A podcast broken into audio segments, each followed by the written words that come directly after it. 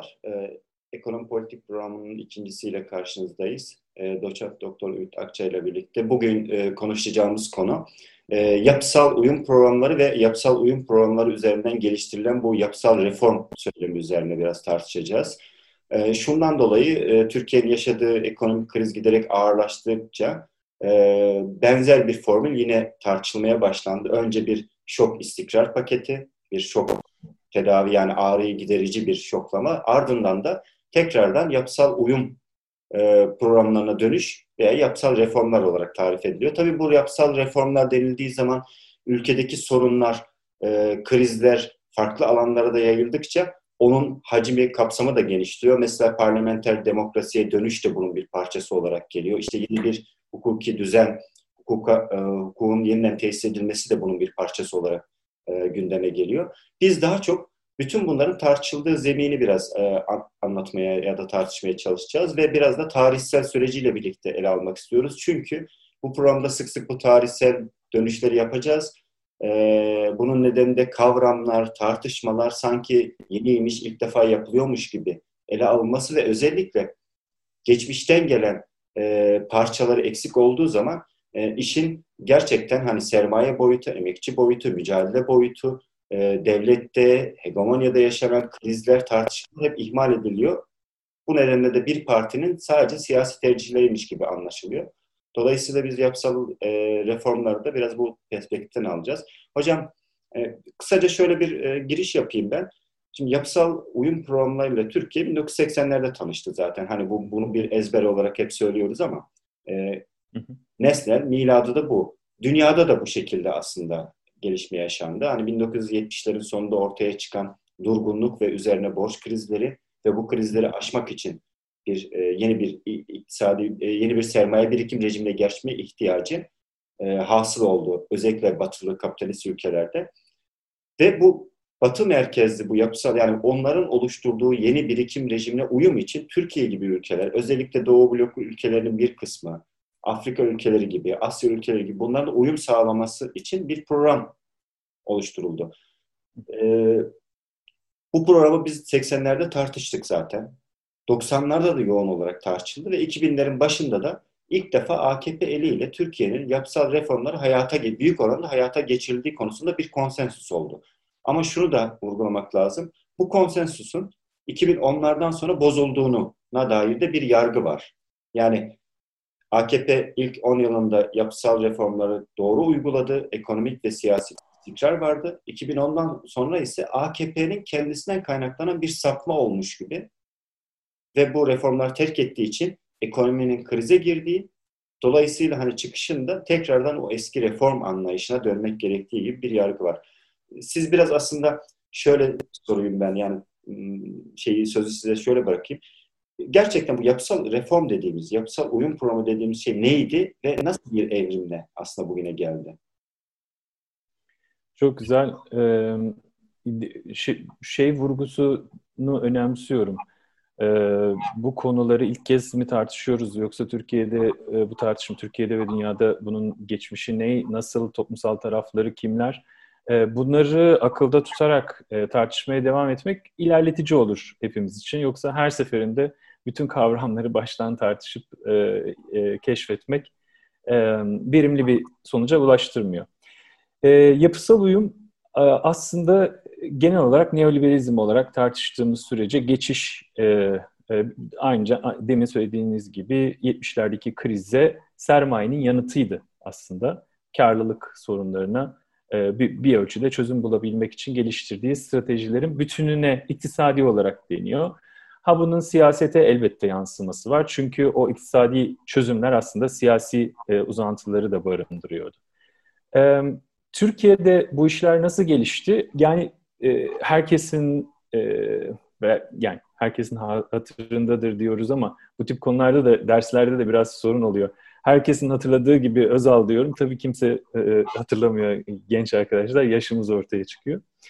E, 24 Ocak kararlarıyla e, Türkiye'de e, aynı şimdilerdeki gibi bir birikim modeli krizi yani İtalya ikameciliğini o dönemki Türkiye'nin e, 60-80 arası belki biraz daha geriye götürenler var ama İtalya ikameci modelin e, e, krizi e, sonucunda gerek uluslararası sermaye e, kurumlarından borç alabilmek için o dönem 70'lerin sonunda meşhur e, yeşil ışık, IMF'nin yeşil ışığı e, tartışması vardır. IMF yeşil ışığı yakacak mı yakmayacak mı? Yakması için yani e, Türkiye'nin döviz krizini e, aşması için gerekli olan e, krediye yeşil ışık yakması için e, bazı e, reformları hükümetlerin uygulamalarını e, istiyorlar. Buna koşulluluk deniyor. E, bu e, reformlar uygulandığı zaman e, parça parça e, kredilerin kıs, belirli kısımları serbest bırakılıyor. Dolayısıyla bu e, belirli bir ülke e, belirli bir ülkenin ekonomik politikasını yönlendirmenin bir aracı daha haline geliyor. Bu daha yakın dönemde Avrupa Birliği'ne e, üye e, e, aday olan ülkelerde de e, uygulandı koşulluluk e, e, konusu. En son Yunanistan krizinde de uygulandı. Yani bu uluslararası e, ekonomik kurumların e, yaygın olarak kullandığı bir şey. Yapısal uyumlarda bunun bir aracı aslında. Peki ne yaptı? İçerik neydi? E, e, aslında birkaç şey var. Bir tanesi serbestleştirme, e, sermaye hareketlerinin serbestleştirmesi, dış ticaretin serbestleştirilmesi. Bir diğeri de e, aslında 1970'lerde e, krize neden olduğu ileri sürülen, e, daha sermaye çevrilince ileri sürülen e, sendikaların gücünün kırılması. Çünkü sendikalar güçlü olunca emek piyasaları e, e, e esnek olmuyor. Esnek olmayınca e, e, da, dural, duraklama dönemlerinde kolay işçi çıkaramıyorlar. Ya da e, şey dönemlerinde, e, e, hızlı gelişme dönemlerinde işçiler e, emek üretkenliği kadar en az pay almaya başlıyor e, şeyden, e, mücadele sonucunda.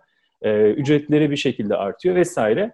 E, bunun e, yani bildiğimiz sınıf mücadelesi e, sonucunda e, işverenler e, bu sistemden e, hoşnut olmuyorlar karları düştüğü için.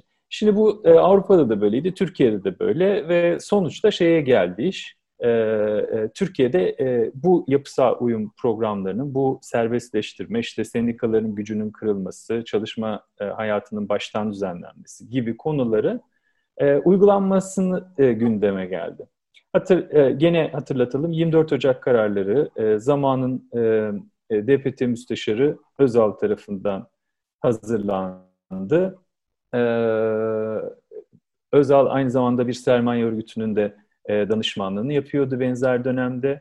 E, ve e, TÜSİAD'ın e, ve IMF'nin ve, e, üzerinde uzlaştığı bir programı e, hayata geçirmek için e, Demirel hükümetinin e, e, inisiyatif almasıyla başladı. Ancak e, bu e, güçlü bir e, sol hareket ve e, işçi hareketi olması nedeniyle bu program uygulanamadı. Ve Türkiye'de neoliberalizm asker postalıyla geldi.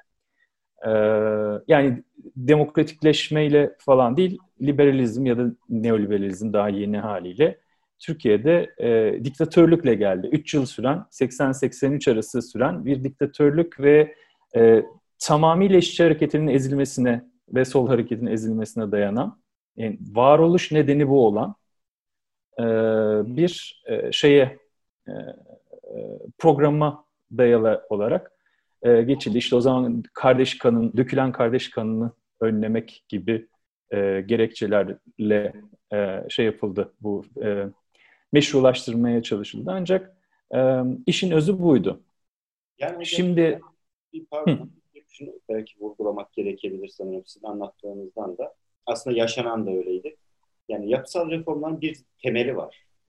Bir ilk hı hı. şartı var. O ilk şart hayata geçmediği zaman onun üzerine inşa ettiğiniz diğer reformlar yani piyasa reformları hayata geçmez. O da mutlaka ve mutlaka emeğin bölüşüm ilişkilerindeki payını azaltmanız lazım. Yani emeğin aleyhine bir ancak adım atabilirseniz piyasa ekonomisinin diğer kural ve kaidelerini onun üzerine inşa edebiliyorsunuz.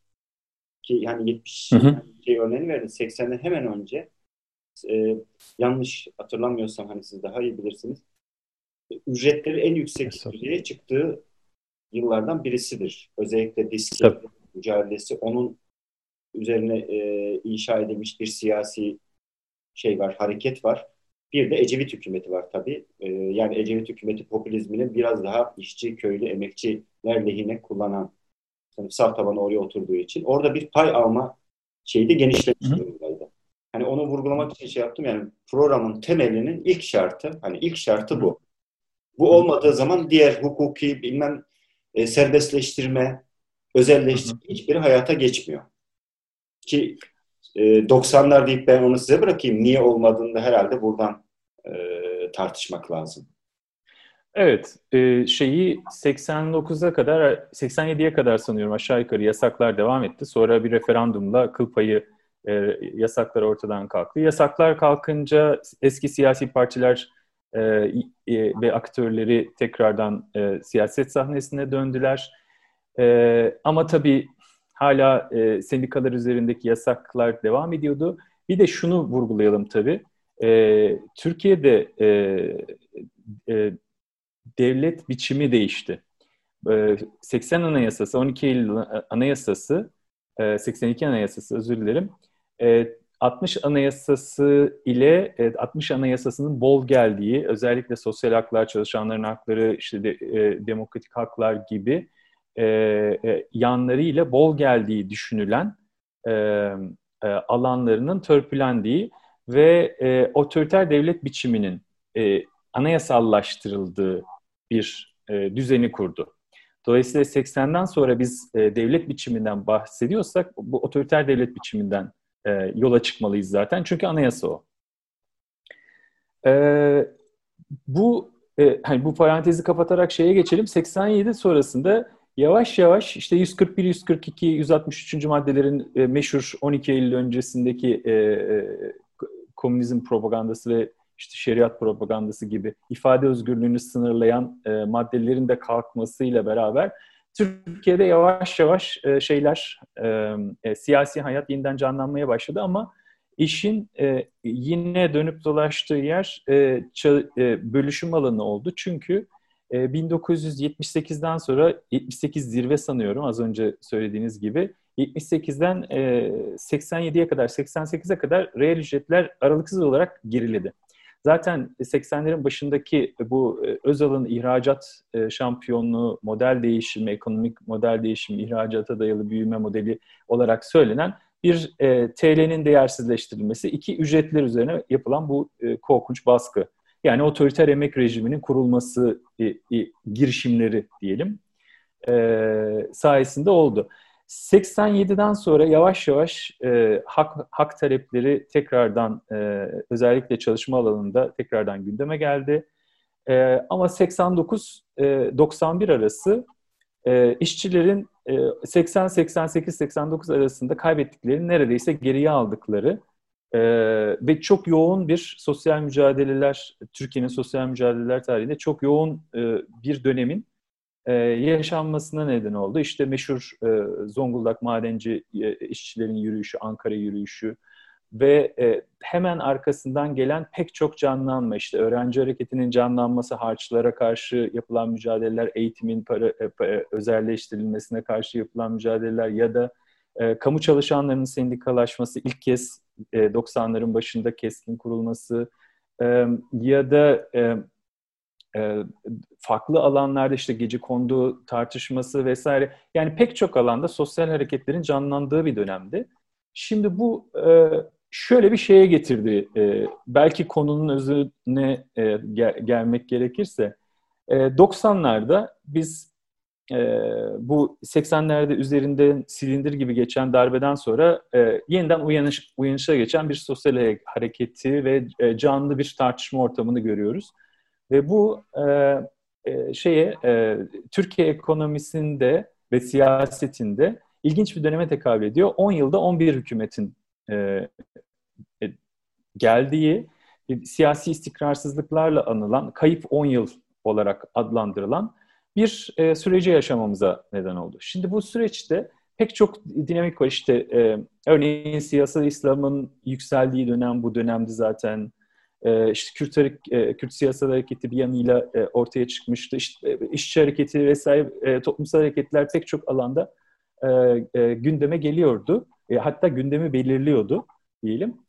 Bir yanıyla da bunlara karşı bir neredeyse o zamanın tabiriyle ne, ne deniyordu? Kirli savaş ya da işte düşük yoğunluklu savaş diye tabir edilen devletin bu işlerle, bu, bu sosyal haklarla, bu sosyal mücadeleler, e, hak talepleri karşısında neredeyse çaresiz kalması ve tamamen güvenlik aygıtına abanarak e, siyasetin devre dışı kalarak işte devletin e, e, güvenlik aygıtlarıyla e, bu işi yürütmeye çalıştığı bir dönemdi ve bir darbe oldu 28 Şubat gerçekleşti vesaire. Müthiş bir şey dönemi. İki tane kriz gerçekleşti. İşte 94-98 ardından 2001'e gelen IMF programları ve bütün bu şeyin iç, içinde karmaşanın içerisinde esas sorun gene yapısal uyum programlarıydı şöyle bir e, iktidara gelenler şöyle bir açmazla karşılaşıyor. İktidara gelmek için çeşitli vaatlerde bulunuyorlar. Ama iktidara geldikleri sırada e, dış kredi almak için IMF programını uygulamaya başlıyorlar. IMF ya da girişiyorlar. IMF programına girişmeye başladıkları, uygulamaya başladıkları anda ise bu güçlü sosyal hak talep, e, e, sosyal e, e, kesimlerin, e, toplumsal hareketlerin güçlü olması nedeniyle e, ellerinde olan hak, e, hakları vermemeleri nedeniyle diyelim e, iktidarlar bunları beceremiyorlar ve düşüyorlar. Yani Buyurun. Ben şimdi bir buraya bir ek yapmak istiyorum. Tabii tabii. Yani burada bir nokta koyup hani yeni döneme geçmeden önce hemen sizi burada kestim sözünüzü ama tamam.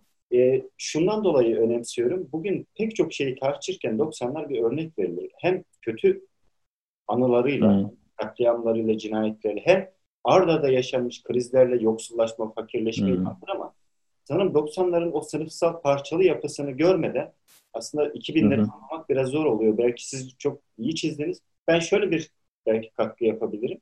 Hani e, onu destekleyebilecek. O parçalı yapıyı e, biraz daha somutlamak gerekirse mesela 1.89'da Türkiye sermaye serbestleştirmesi hareketleri de girişti yani bu kararla. O bir kere onun sonuçları çok önemli. İkincisi dediğiniz gibi sadece işçi hareketi ilk defa tarihte kamu çalışanların gücü sayısı çok fazla. Bir pazarlık gücü elde etmesi ve sürekli her gelen iktidara karşı bir e, şey elde etmesi.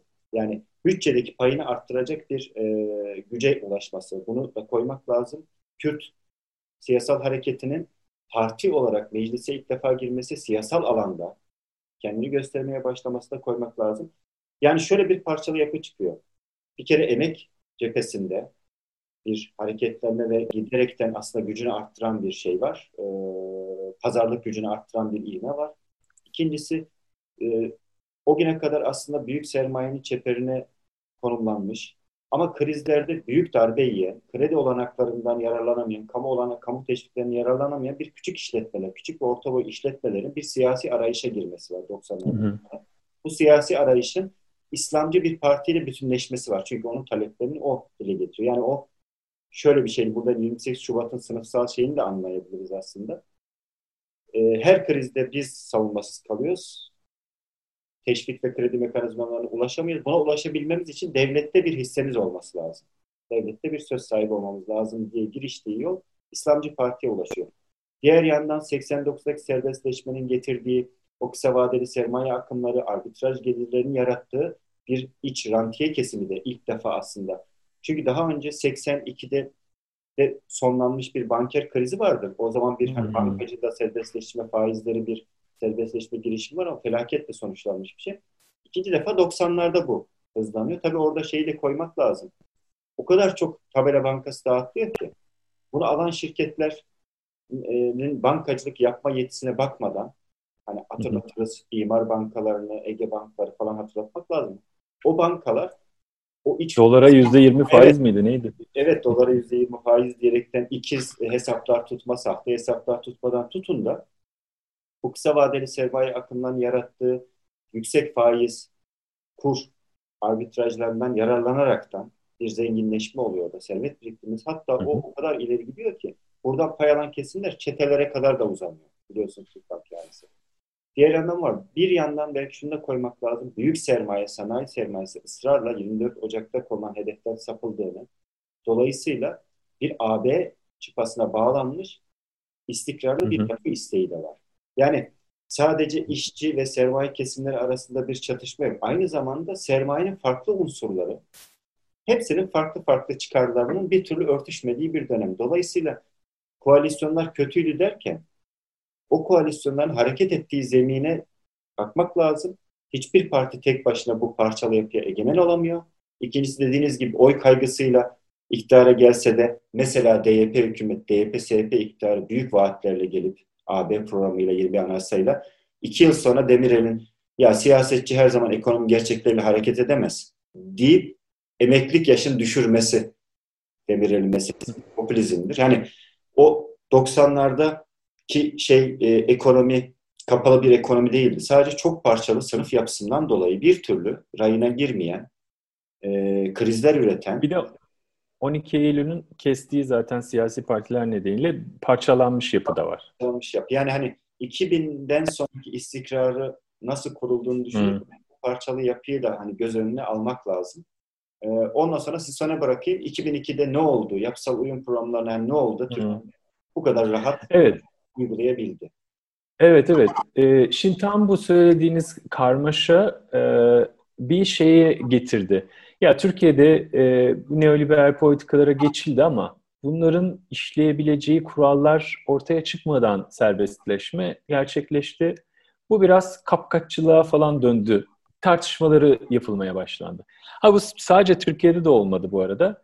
E, bu e, yani uluslararası e, kurumlar nezdinde de bu e, Washington e, uzlaşması diye söylenen bu 80 sonrası hatta Türkiye'nin 80-90'larının yaşadığı 80'li e, 90'lı yıllarını kapsayan dönem ve uygulanan bu istikrar programları ile e, işlerin pek iyi gitmediği, buna karşı tepkilerin geliştiği, bunun biraz daha devletin e, düzenleyici olarak sisteme girmesiyle, daha, da, çağrılmasıyla kurumsallaştırılması gerektiği teorik çerçevesi de ortaya çıktı e, 2000 90'ların sonunda 2000'lerin başında ve Türkiye e, bu şablona uygun olarak 2000'lere geldiğinde yani AKP hükümetleri öncesinde de bu şablona uygun olarak zaten e, devlet biçimini e, dizayn etmeye başlamıştı. İşte 15 günde 15 yasa vesaire diye söylenen ya da işte bu BDDK'nın kurulması, bağımsız kurulların oluşturulması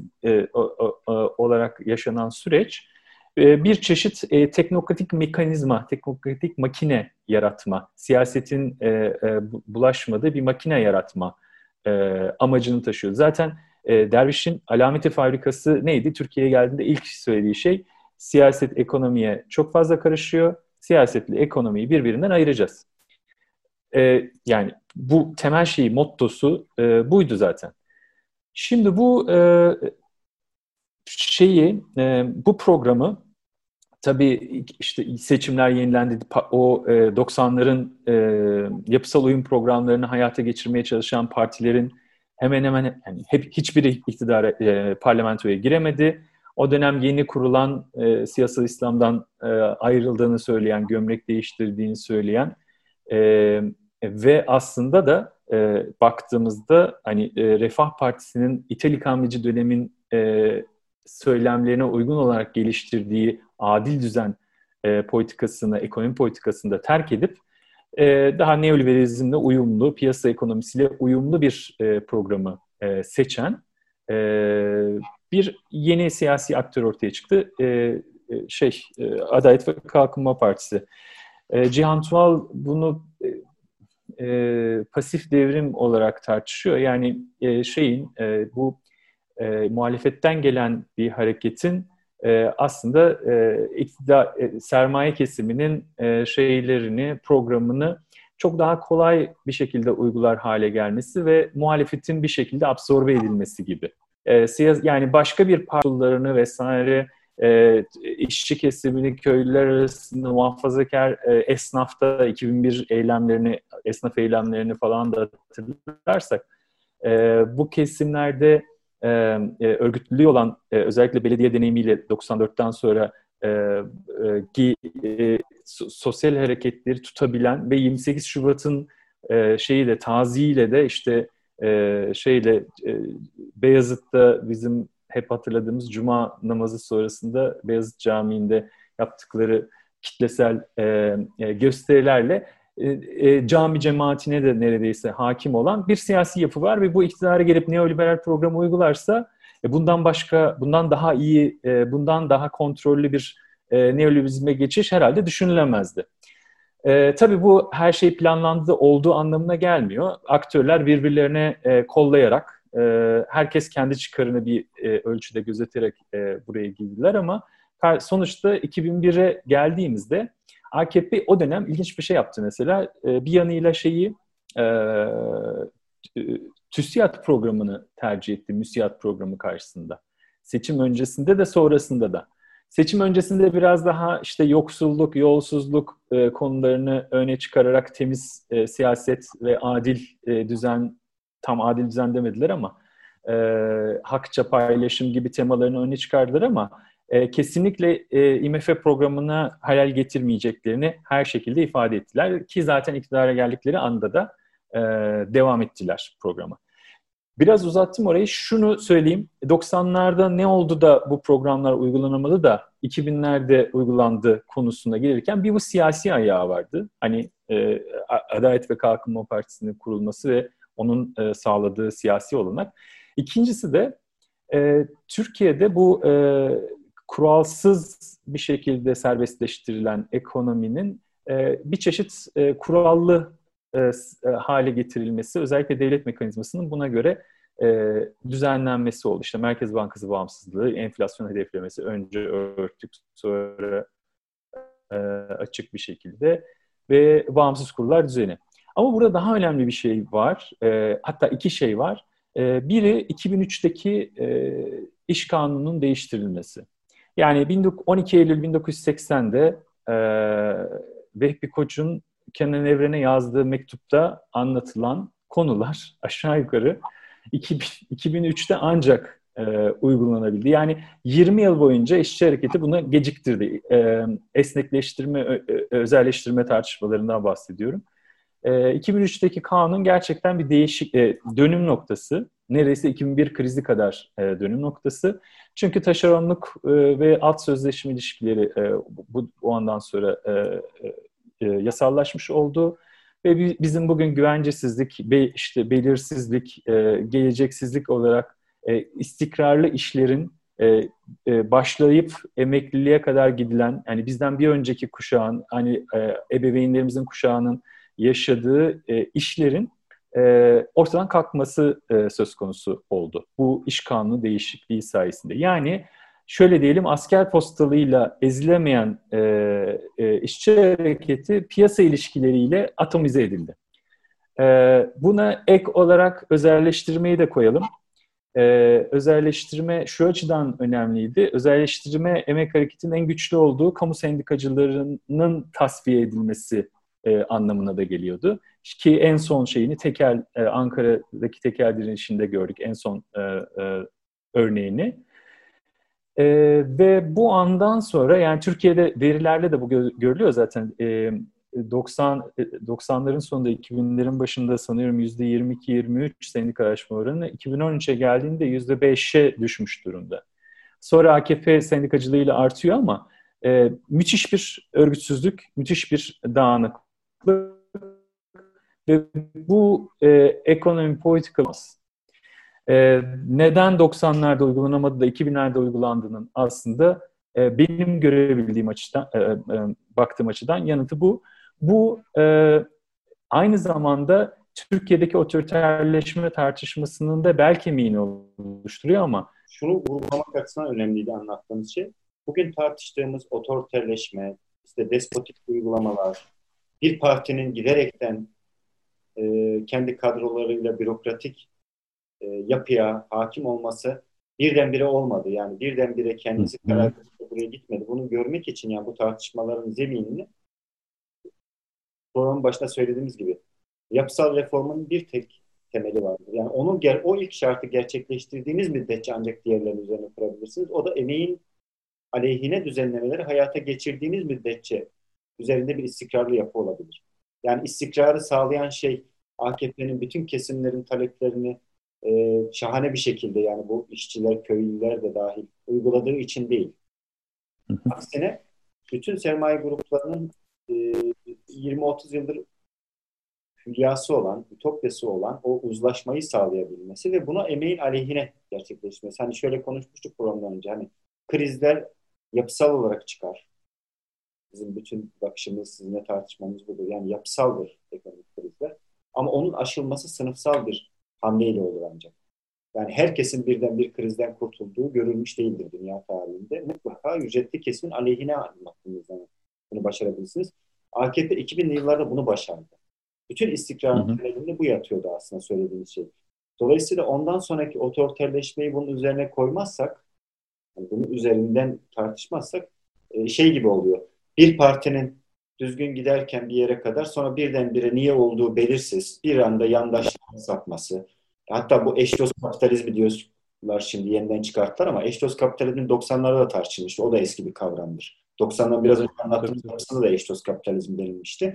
Sanki böyle bir şeye sapmasından dolayı ülke bir uçuruma doğru sürükleniyor. Eskiden de çarpık kapitalizm vardı hatırlarsın. Evet, çarpık bir önceki versiyonda oydu.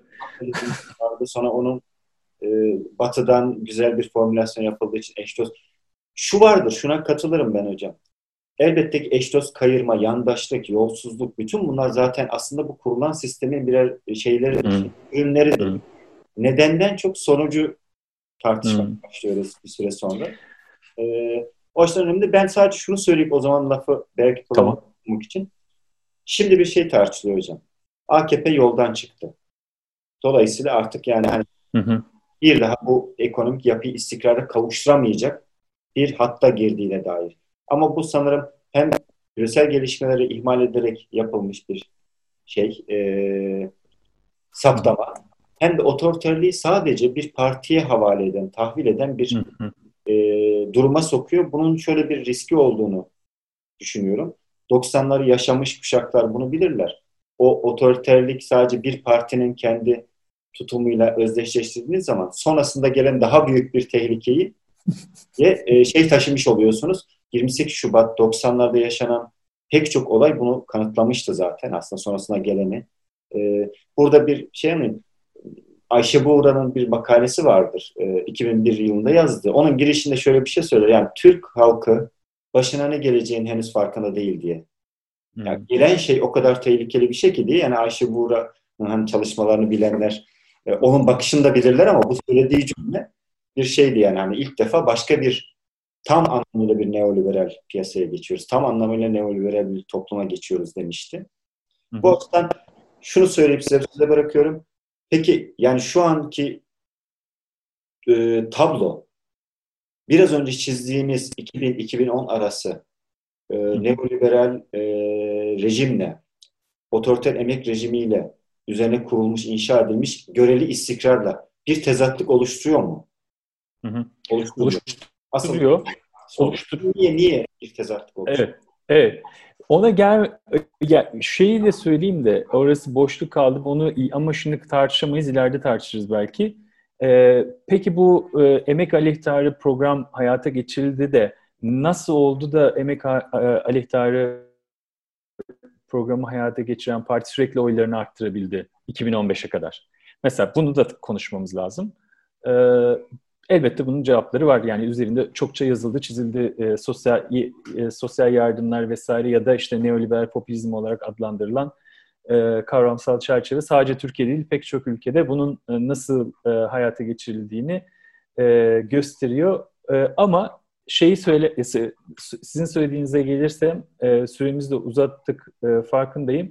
2013 sonrasında e, neoliberalizmi değil neoliberalizmin krizini yaşıyoruz e, Türkiye, Türkiye kapitalizmin krizini yaşıyoruz.